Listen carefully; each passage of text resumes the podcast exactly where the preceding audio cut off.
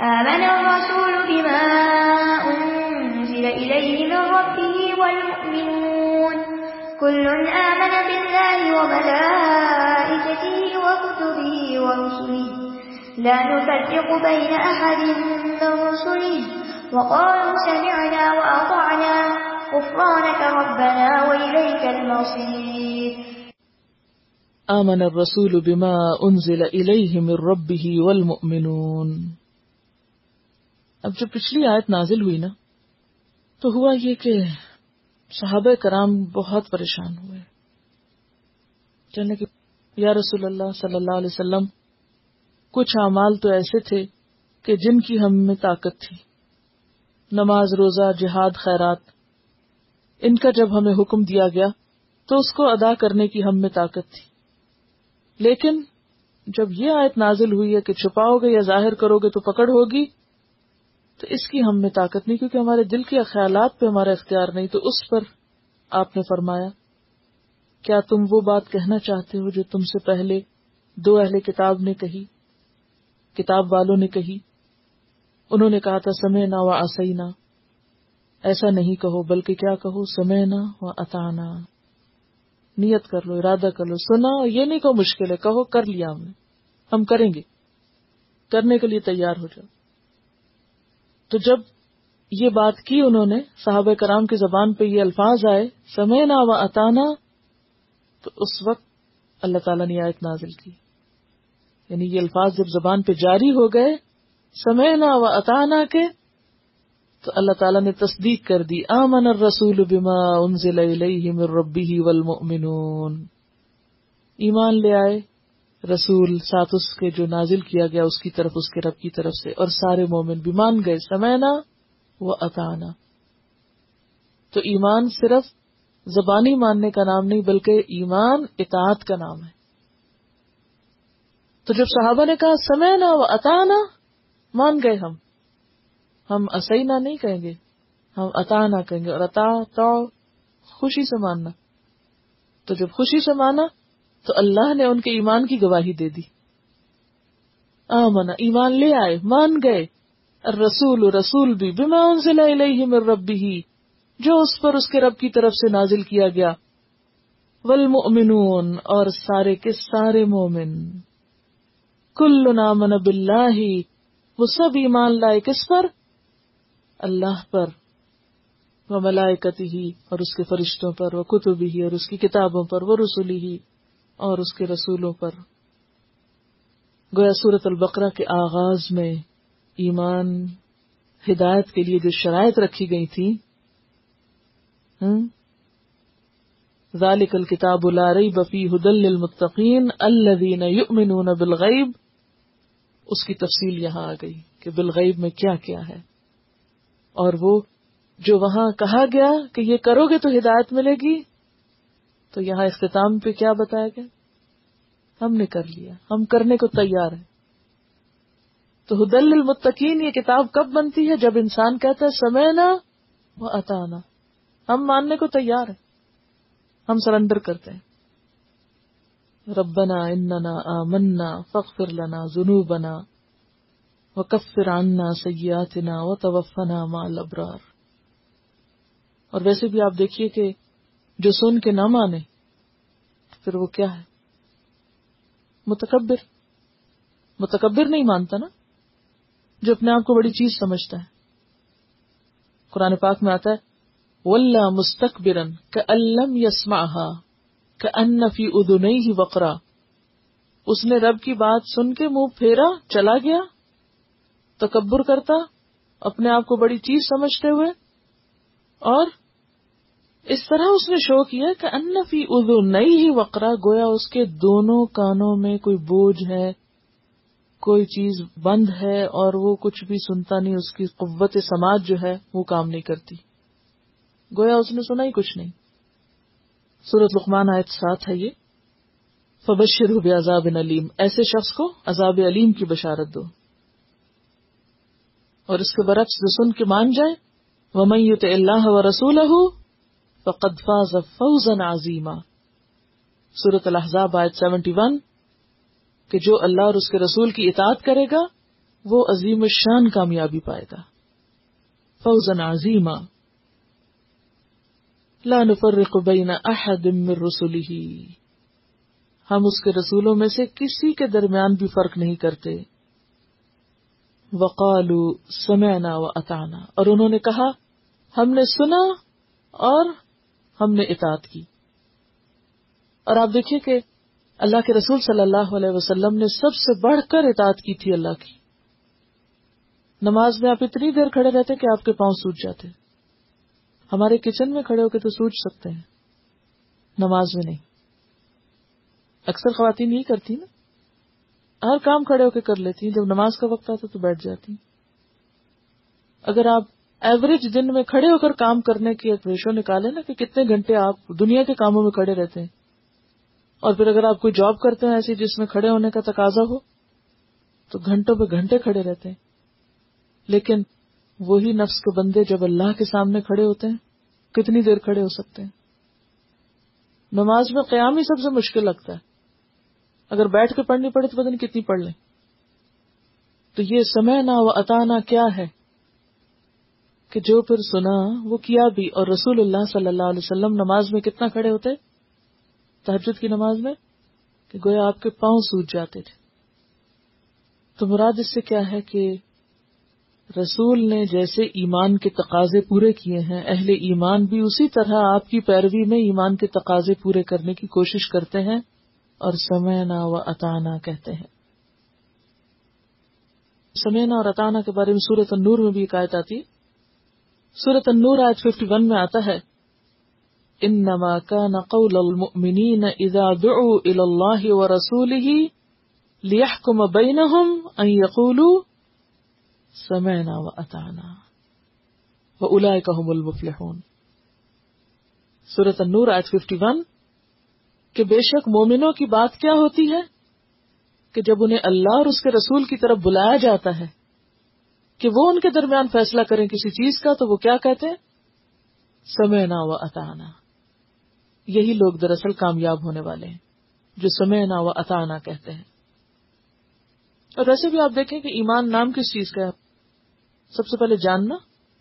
تو جان لیا آپ نے کہ للہ معاف سماوات والا پھر اس کے بعد ماننا، اور پھر اس کے بعد اقرار کرنا۔ پھر عمل سے سر تسلیم خم کر دینا، عمل سے تصدیق کرنا، یہ سارے ایمان کے انگریڈینٹس ہیں۔ اور ایمان انسان کے اندر آجزی پیدا کرتا ہے۔ بندے کو اس کی حیثیت یاد دلاتا ہے کہ میں کتنے بڑے رب کا بندہ ہوں۔ میں نے کس کو مانا ہے؟ کس کو مانا ہے؟ کس کو مانتا ہے؟ للہ معاف السماوات والارض۔ اس کو جس کے قبضہ قدرت میں ہر چیز ہے، جو ہر چیز کا مالک اب دیکھیے کہ انسانوں میں سے اگر کوئی ایک کی بجائے دو یا تین گھروں کا مالک ہو، تو اس کے بارے میں آپ کا کیا ایٹیٹیوڈ ہوتا ہے؟ کسی کے بارے میں آپ کو پتا چلے اچھا فلاں فلاں شخص کے پانچ گھر ہیں۔ کیا سوچتے ہیں آپ؟ اس خبر کو سن کے آپ کیا سوچتے ہیں؟ کوئی اس سے روب کھاتے جی بڑا آدمی ہے۔ اتنا بزنس ہے۔ پانچ گھر ہیں۔ کیا روب ہے؟ ہاں؟ تو جو زمین و آسمان کا مالک ہے، جو سارے سمندروں کا مالک ہے، جو سارے ستاروں کا مالک ہے، جو عرش کا مالک ہے، جو کرسی کا مالک جو دنیا اور آخرت کا مالک اس کی کوئی بھی عظمت دل میں نہیں، اس کی کوئی بھی بڑائی دل میں نہیں۔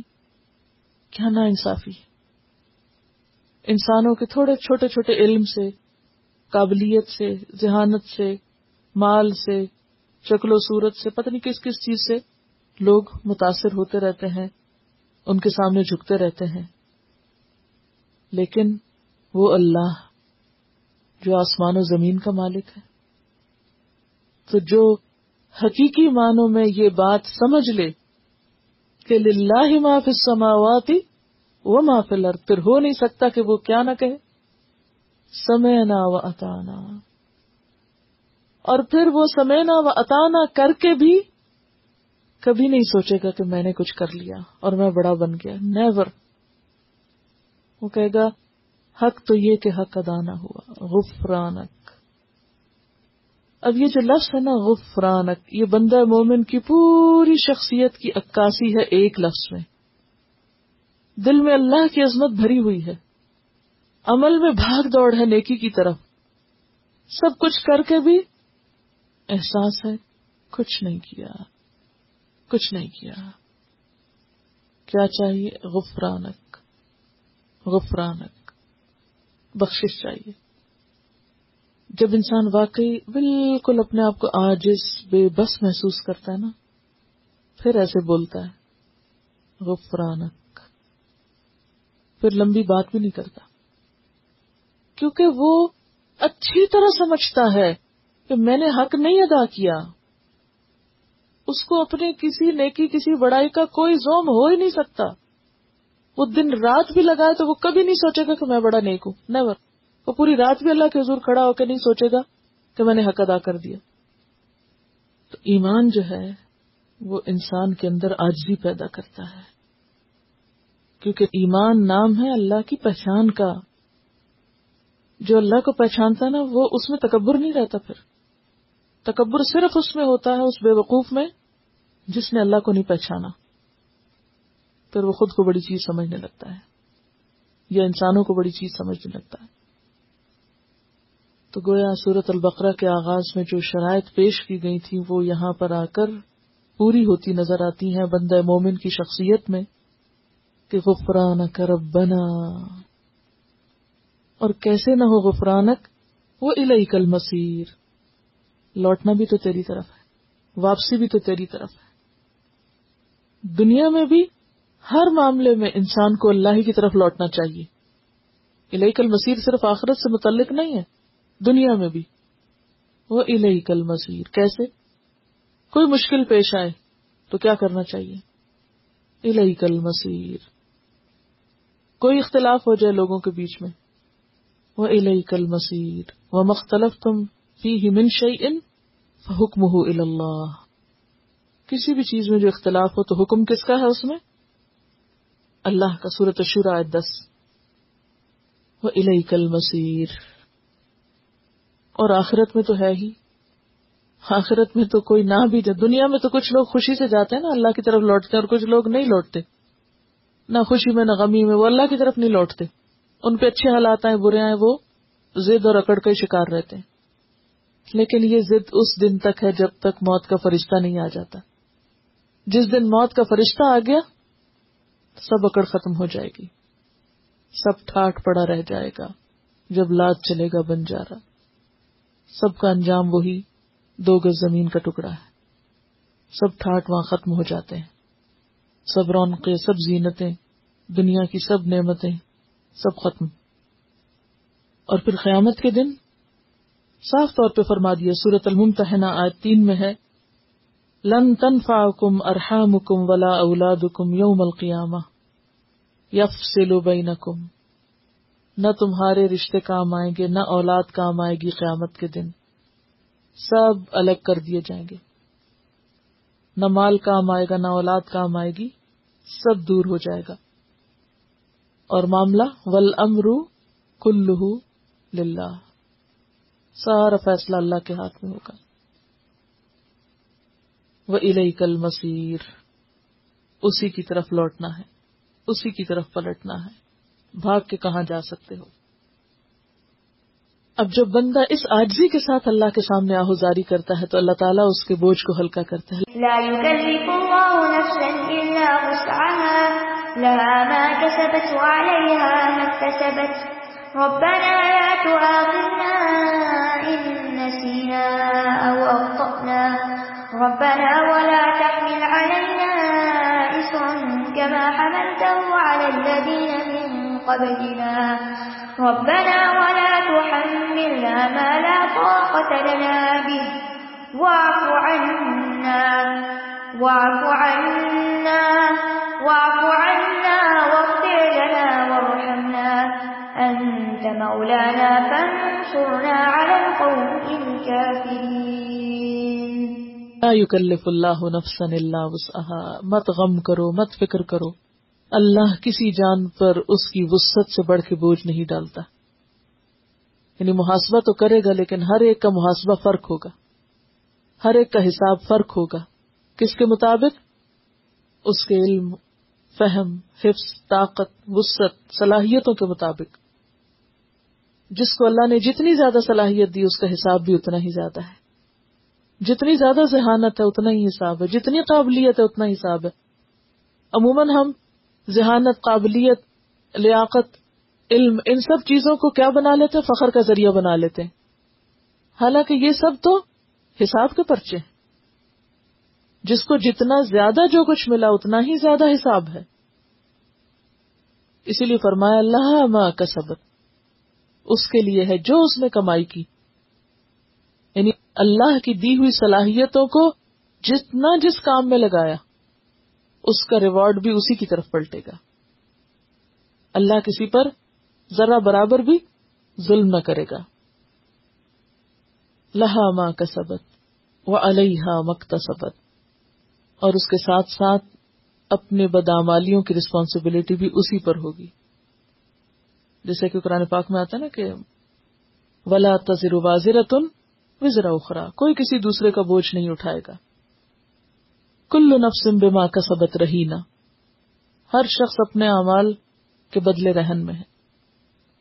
جو آگے بھیجتا ہے، جو پیچھے چھوڑتا ہے، سب اسی کی ذمہ داری ہے۔ ولا تقسیب کل نفس اللہ علیہ جو کمائی انسان کرتا ہے، اس کا ذمہ بھی اسی پہ جا کے پڑتا ہے۔ تو یہاں اللہ تعالی کی رحمت جوش میں آتی ہے۔ اور ایسے بندوں کو جو وہ فرانک چاہتے ہیں، ایک خوبصورت دعا سکھاتا ہے اللہ تعالیٰ۔ اور آپ دیکھیے ساری صورت البقرہ کے اختتام پر بہترین دعا۔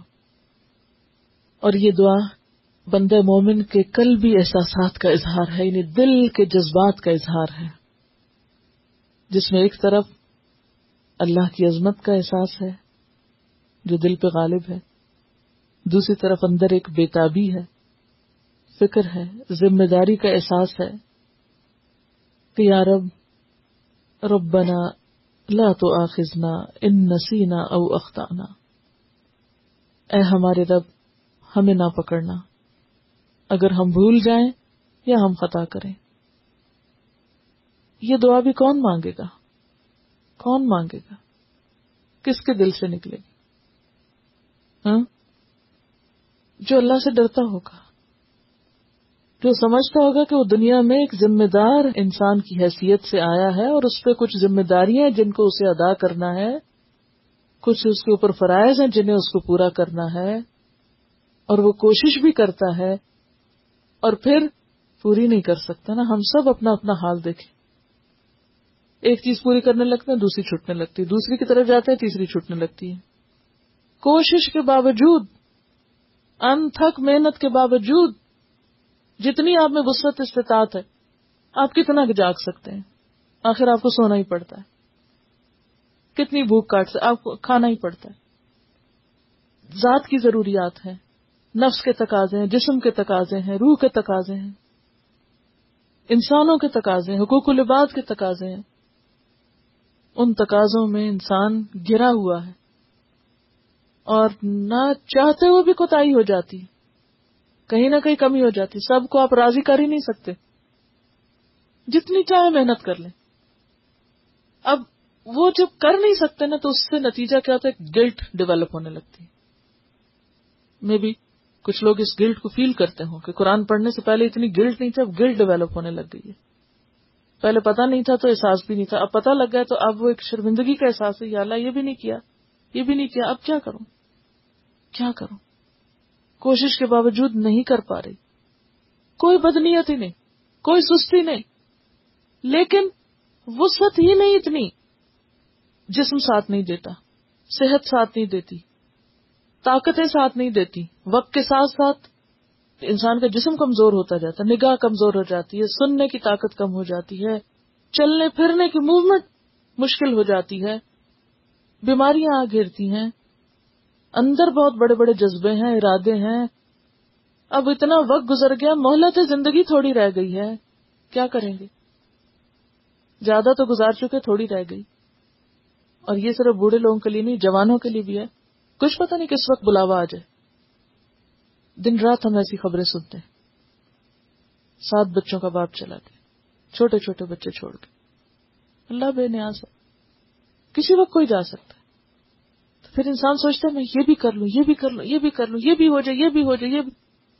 یعنی جب تک انسان دنیا میں تو دنیا پانے کی فکروں اور اس میں دوڑ رہا ہوتا ہے۔ جب دین کی طرف آتا ہے تو دین کی طرف آگے بڑھنے کی ایک شوق لگ جاتا ہے، لیکن اپنے آپ کو کمزور اور بے بس پاتا ہے۔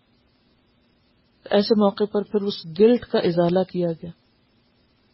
اس دعا کے ساتھ، لا تو آخدنا ان نسینا او اختنا کچھ چیزیں تو ہم بھول جاتے ہیں، بھول میں رہ جاتی ہیں یعنی ذمہ داری ادا کرنے لگتے ہیں اور وہ اچانک ذہن سے نکل جاتے پھر آپ بیٹھے سوچتے رہتے پتہ نہیں کیا ذہن میں تھا جب وہ نکل گیا۔ وہ ذہن سے نکل گیا ذہن سے نکل گیا۔ نماز پڑھتے ہیں تو بھول جاتے ہیں۔ کون سی عبادت ہے جس میں بھول نہ ہوتی ہو؟ قرآن پڑھتے ہیں؟ آپ کہ میں نے اتنی دفعہ یاد کیا تھا مجھے پھر لفظ بھول گیا۔ سناتے ہوئے بھول گئی ہوں۔ آتا تھا، ابھی تک تو آتا تھا، پھر بھول گئی۔ بھول ہے نا؟ اب بھول ہے۔ انسانی کمزور ہے، بھول ہے۔ لا تو آخذ ان نسینا۔ بعض اوقات نماز ہی بھول جاتے ہیں۔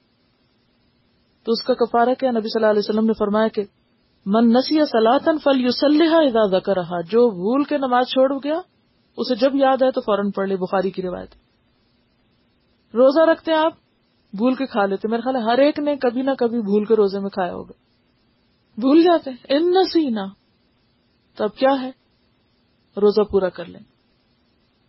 مسلم کی حدیث من نسی وہ سائم فکلا و شربا فلیوتم مسوم ہو جو بھول کے کھا پی گیا اور وہ روزہ دار ہو اسے چاہیے کہ روزہ پورا کر لے، روزہ نہ توڑے۔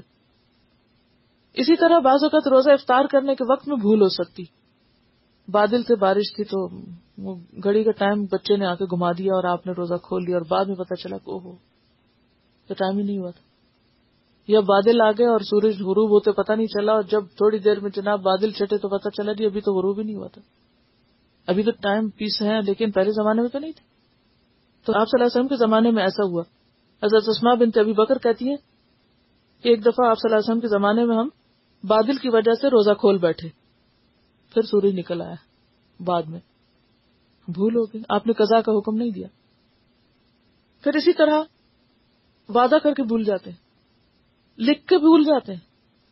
اور خواتین تو ویسے بھی کچھ زیادہ بھولتی ہیں۔ ہاں؟ تو ایسی بھول میں کیا کیا جائے؟ کوئی بدنیت نہیں، لیکن بھول۔ تو اس پر بھی اب آپ دیکھیں نا، بھول تو ہے تو بھول ہی نا۔ کمی تو ہو گئی نا۔ نہ کرنا اور کرنا تو برابر نہیں، کمی تو ہو گئی۔ پھر ایک گل ڈیولپ ہوتی۔ یا اللہ، کمی ہو گئی۔ تو ربنا لا تو آخر نہ ان نہ اللہ ہمیں نہ پکڑنا۔ اگر ہم بھول جائیں۔ اگر ہم بھول جائیں تو نہ پکڑنا۔ او اختانا یا ہم خطا کریں، نہ سمجھی میں، لا علمی میں، جہالت میں، بلا ارادہ۔ وہ جو پیچھے ہم باتیں پڑھ چکے ہیں، بلا ارادہ۔ یا اللہ، جو بلا ارادہ ہم سے خطائیں ہوں، ان پہ نہ پکڑنا ہمیں۔ اور حدیث میں آتا ہے رف امتی الخط و نسان و مستقری ہوا لئی میری امت سے اٹھا لیا گیا۔ کیا کیا؟ خطا۔ نسان اور جس پہ وہ مجبور کر دیے جائیں ایسا بعض اوقات ایک عورت خود نہیں یہ غلط کام کرنا چاہتی، شوہر مجبور کر دیتا ہے کہ ورنہ طلاق ہے تمہیں، نہیں تو اگر یہاں رہنا تو یہ کام کرو۔ تو ایسی صورت میں مستقری ہوا لئی ہر انسان خود جانتا ہے کہ اس کو کتنا مجبور کیا گیا کسی غلط کام پر۔ تو پھر ایسی مجبوری میں اللہ تعالی معاف کر دے گا۔ ورنہ تو وہ آتا نا صورت النساء میں میں یا ملسو بھی جو برا کرے گا جزا پائے گا۔ اب اگر ہر برائی کی انسان کو سزا ملنا شروع ہو، تو ہم کہاں جا کے کھڑے ہوں گے؟ تو جس انسان کے اندر یہ احساس آ جائے کہ پکڑ ہوگی، تو اس انسان کے اندر پھر خود بخود یہ دعا اسے ٹپکنے لگتی ہے کہ لا تو آخدنا ان نسینا۔ اگر ہم بھول جائیں، تو ہمیں تو پکڑنا نہیں۔ او اختانا یا ہم خطا کریں۔ ربنا اولا تحمل علینا اسرن اللہ ہم پر ایسا بوجھ نہ ڈال کما حمل الذین من قبلنا، جو تو نے ہم سے پہلے لوگوں پر ڈالا۔ پچھلی قوموں پر جس طرح احکامات سخت تھے، تو ہم پر ایسی چیز نہ ڈالنا۔ ایسا نہ ہو کہ وہ بوجھ ہم اٹھا نہ سکیں۔ ربنا اولا تو ہم ملنا مالا طاقت لنا بے اور اے ہمارے رب، ہم پہ وہ بوجھ نہ ڈال۔ وہ ذمہ داری عائد نہ کر، جس کی ہم میں طاقت نہیں، جس کی ہم میں وسط نہیں، جو ہم کر نہیں سکتے۔ مثلا آپ دیکھیں کہ اللہ تعالیٰ نے دین میں بہت سہولت رکھی ہے نا۔ کھڑے ہو کے نماز نہیں پڑھ سکتے تو بیٹھ رہے اب اگر اللہ تعالیٰ کہتے نہیں، بیٹھ سکتے ہی نہیں، چاہے آپ کی ٹانگیں کام نہیں کرتی، کھڑے ہی ہو کے پڑھو، پھر کیا کرتے؟ تو اسی طرح بعض چیزیں اللہ تعالیٰ نے رخصت دے دی، لیکن بعض چیزیں ایسی ہیں جن کے بارے میں ہمیں پتہ نہیں چلتا کہ ہمیں کیا کرنا چاہیے۔ کون سا پہلو اختیار کریں؟ نہیں، کچھ چیزیں تو دین میں ڈسائڈیڈ ہے نا۔ یہ مشکل ہو تو یہ سہولت ہے، یہ مشکل۔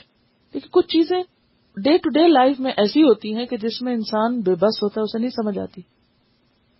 تو ایسی صورت میں انسان جب رخصت کا پہلو اختیار کرتا ہے تو پھر دل میں ایک پریشانی سی ہوتی ہے کہ میں نے جو سہولت سے دین کی فائدہ اٹھا لی، یہ ٹھیک ہے؟ اور بازو کا شیطان آ کے بھی بسوں سے ڈالتا ہے۔ مثلا کثر نماز کے بارے میں لوگ اتنے پریشان ہوتے ہیں۔ بار بار پلٹ کے پوچھتے ہیں اچھا اگر پوری پڑھ لیں تو ٹھیک ہے؟ اچھا سنتیں پڑھ لیں؟ اچھا یہ نفل پڑھ لیں؟ یہ کیوں سوال آتے ہیں؟ کیونکہ دل میں ایسا لگتا نا جیسے نماز ہوئی نہیں۔ ہاں؟ یا کوئی بھی سہولت ہوتی ہے جو دین کی اس کو اختیار کرتے وقت ایک مشکل ہو جاتی ہے۔ تو ان ساری چیزوں کے بارے میں کیا کہ یار اب جو چیزیں ہماری طاقت میں نہیں، ہمارے بس میں نہیں، ان پہ ہمیں نہ پکڑنا۔ وہ افو انا اور ہم کو معاف کر دینا۔ وقت پھر لنا، اور ہماری بخشش کر دینا۔ جو کوتاہیاں ہوئیں، جو پورا نہیں کر سکے، ان سے درگزر۔ جو کر گئے غلطیاں، ان کو ڈھانپ دینا۔ اور آئندہ کے لیے ہم پہ رحم فرمانا اور تیری رحمت سے ہی ہم جنت میں جا سکتے ہیں۔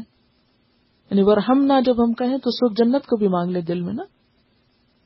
انت مولانا، تو ہی ہمارا مالک ہے، تو ہی ہمارا مولا ہے۔ تیرے سے ہی ہم مدد چاہ سکتے ہیں۔ مشکلات میں تیری طرف ہم رجوع کرتے ہیں۔ تجھ پر ہی ہمارا بھروسہ ہے، تجھ پر ہی ہمارا توکل ہے۔ تو ہی ہمارے لیے سب کچھ ہے۔ فن سرنا القوم الکافرین۔ کافر قوم پر تو ہماری مدد فرما۔ یعنی ایسے لوگوں کے بیچ میں جو تیری اطاعت نہ کرتے ہوں، تجھے نہ مانتے ہوں، ہمیں اپنے ایمان کو برقرار رکھنے کی توفیق دے۔ کیونکہ ہوتا یہ کہ انسان ماحول میں گر جاتا ہے، انسان کا ماحول اس پر غالب آ جاتا ہے۔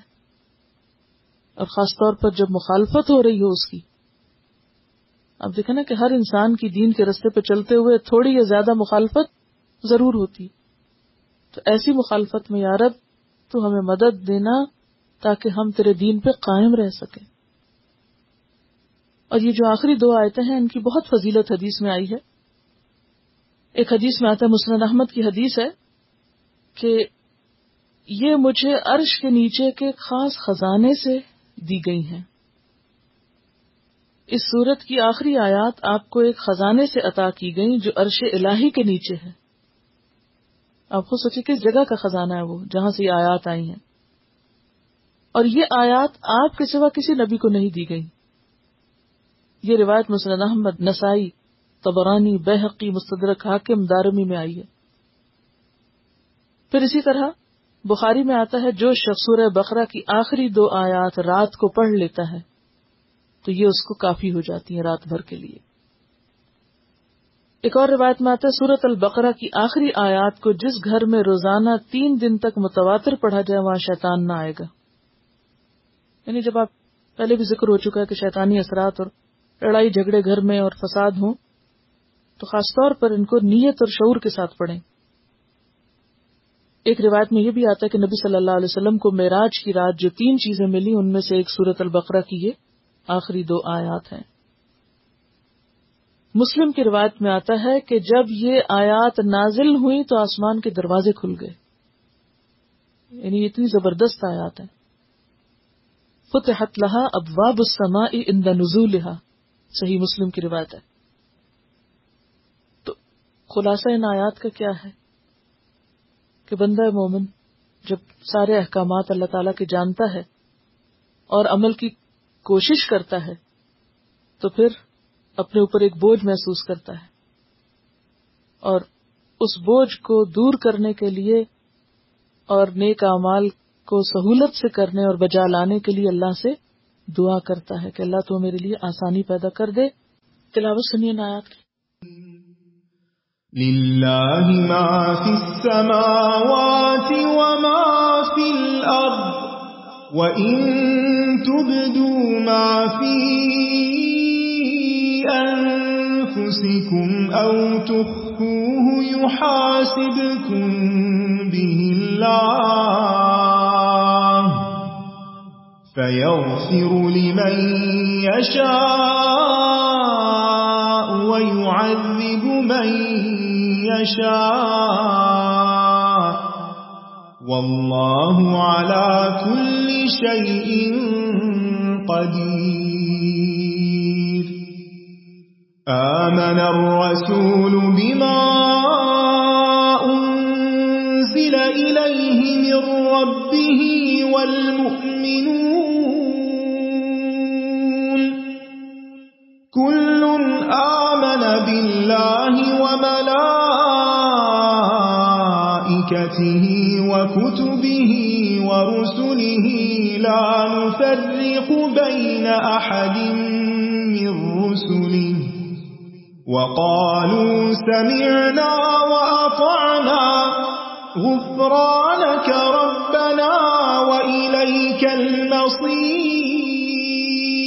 المصير لا يكلف الله نفسا إلا وسعها لها ما كسبت وعليها ما اكتسبت.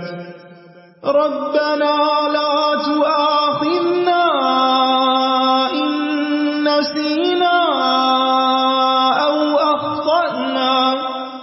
ربنا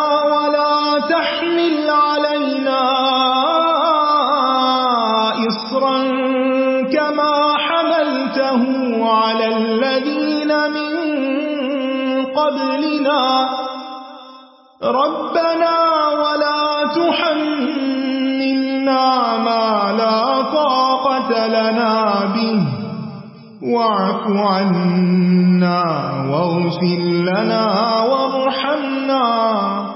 أنت مولانا فانصرنا على القوم الكافرين.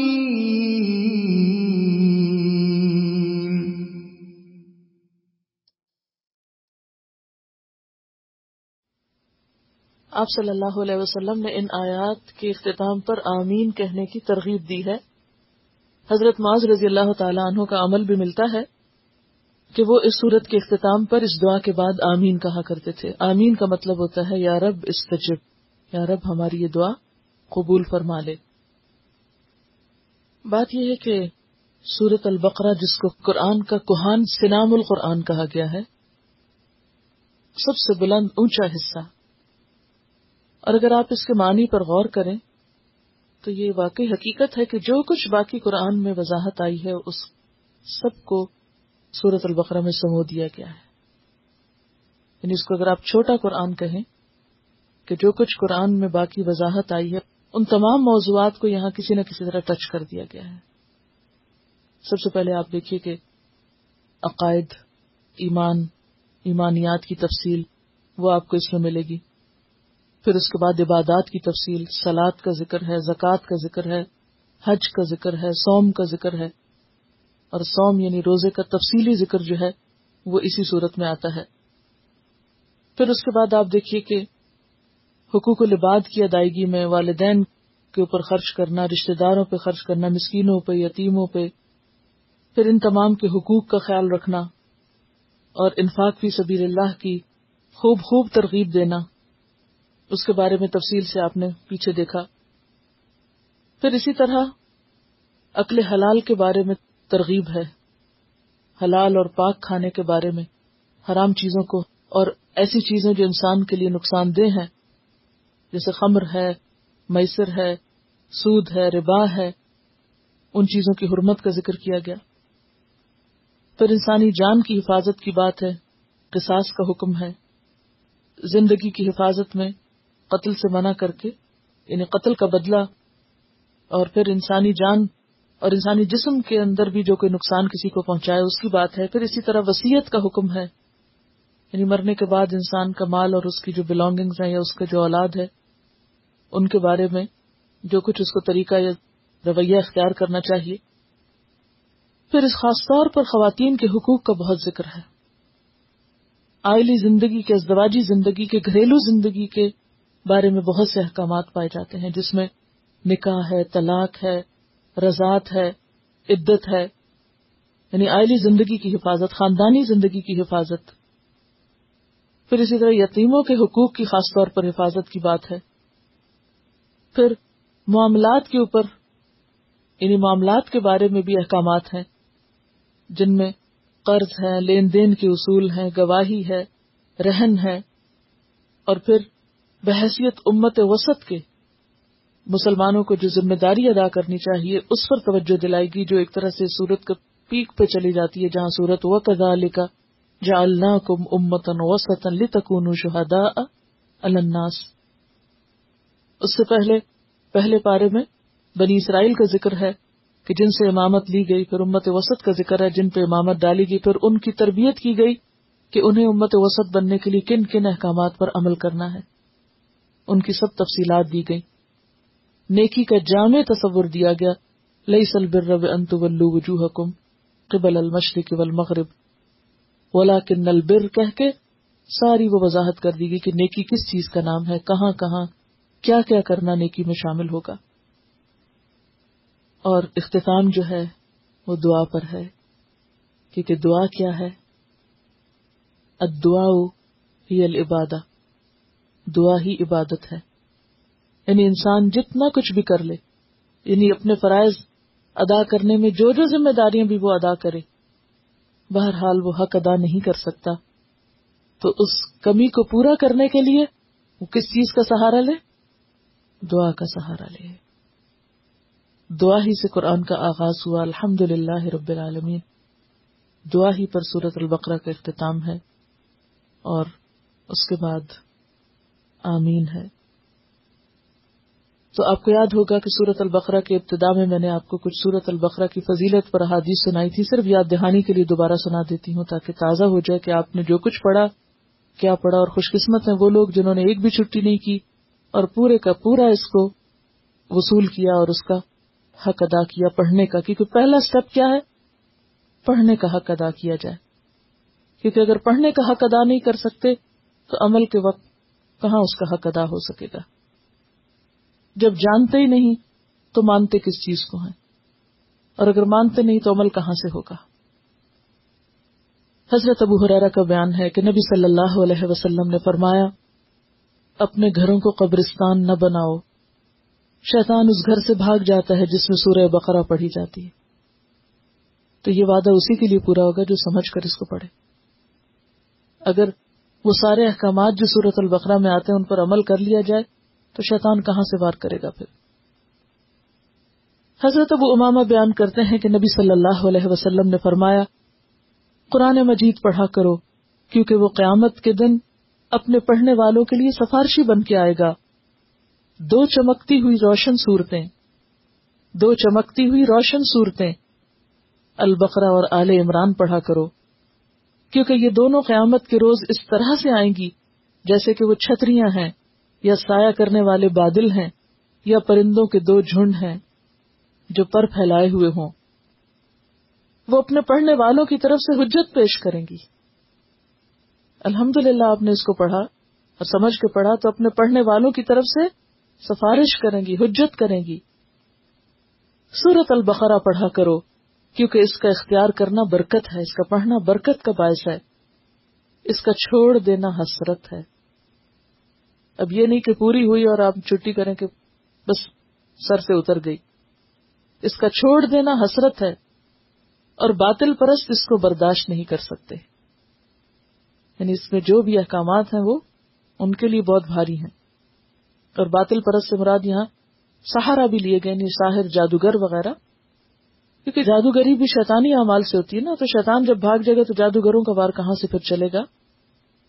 یعنی انسان جادو کے وار سے بھی کب بچے گا جب اللہ کی اطاعت میں ہوگا؟ حضرت نواز بن سمان بیان کرتے ہیں کہ میں نے نبی صلی اللہ علیہ وسلم کو یہ فرماتے ہوئے سنا ہے کہ قیامت کے روز قرآن مجید اور وہ لوگ جو اس کے مطابق عمل کرتے تھے، وہ لائے جائیں گے۔ ان کے آگے آگے سورت البکرا اور عال عمران ہوں گی۔ بالکل ایسے جیسے کسی وی آئی پی کو لایا جاتا ہے نا، تو اس کے آگے آگے کون ہوتے ہیں؟ گارڈز ہوتے ہیں۔ تو یہ سورت البقرہ اور عال عمران بھی آگے جیسے گارڈز کی طرح ہیں۔ آگے آگے آ رہی ہوں گی۔ اس طرح گویا کہ وہ بادل ہیں یا ابر سیاہ ہیں جن کے اندر چمک اور روشنی ہے، یا وہ پرندوں کے جھنڈ ہیں جو اپنے پر پھیلائے ہوئے ہیں۔ یہ دونوں صورتیں اپنے پڑھنے والوں کے لیے حجت پیش کرتی ہوئی آئیں گی یعنی صحیح مسلم کی روایت ہے۔ حضرت عبداللہ بن عباس کا بیان ہے کہ ایک مرتبہ حضرت جبریل نبی علیہ السلام کی خدمت میں حاضر تھے کہ یکا یک انہوں نے آسمان کی طرف سے ایک ایسی آواز سنی جیسے کسی فاٹک کو کھولا جاتا ہو یا شتیر چرا ہو یعنی کوئی دروازہ خاص کھلا ہو۔ حضرت جبریل علیہ السلام نے اپنا سر اوپر اٹھا کر دیکھا پھر نبی صلی اللہ علیہ وسلم سے عرض کیا، یہ آسمان کا ایک دروازہ ہے جو آج پہلی دفعہ کھولا گیا۔ اس سے پہلے کبھی نہ کھولا گیا۔ اتنے میں اس دروازے سے ایک فرشتہ نازل ہوا۔ جبریل نے عرض کیا، یہ ایک فرشتہ ہے جو آسمان سے زمین کی طرف آ رہا ہے۔ آج سے پہلے یہ کبھی زمین کی طرف نہیں اترا۔ وہ فرشتہ آیا، اس نے آپ کو سلام کیا اور عرض کیا، آپ کے لیے دو ایسے نوروں کی خوشخبری ہے جو آپ ہی کو دیے گئے ہیں۔ ایک سورت الفاتحہ اور دوسری سورت البقرہ کی آخری آیات۔ یعنی آخری دو آیات۔ ان دونوں کا اگر ایک حرف بھی آپ پڑھیں گے، تو جو دعا آپ مانگیں گے، وہ آپ کو عطا کی جائے گی۔ یہ صحیح مسلم کی روایت ہے۔ یعنی کتنے برکت والے خزانے ہیں اللہ کے دیے ہوئے، لیکن ہم اپنی لا علمی کی وجہ سے ان سے دنیا اور آخرت میں فائدہ نہیں اٹھاتے۔ اللہ اپنے بندوں پہ ظلم کرنے والا نہیں۔ ہم خود ہی اپنی جانوں پہ ظلم کرتے ہیں، جب اس کلام سے منہ موڑتے ہیں۔ واخر داوانا الحمد للہ رب العالمین۔ سبحانک اللہم و بحمدک، اشہد اللہ الہ الا انت، استغفرک و اتوب الیک۔ السلام علیکم و رحمۃ اللہ وبرکاتہ۔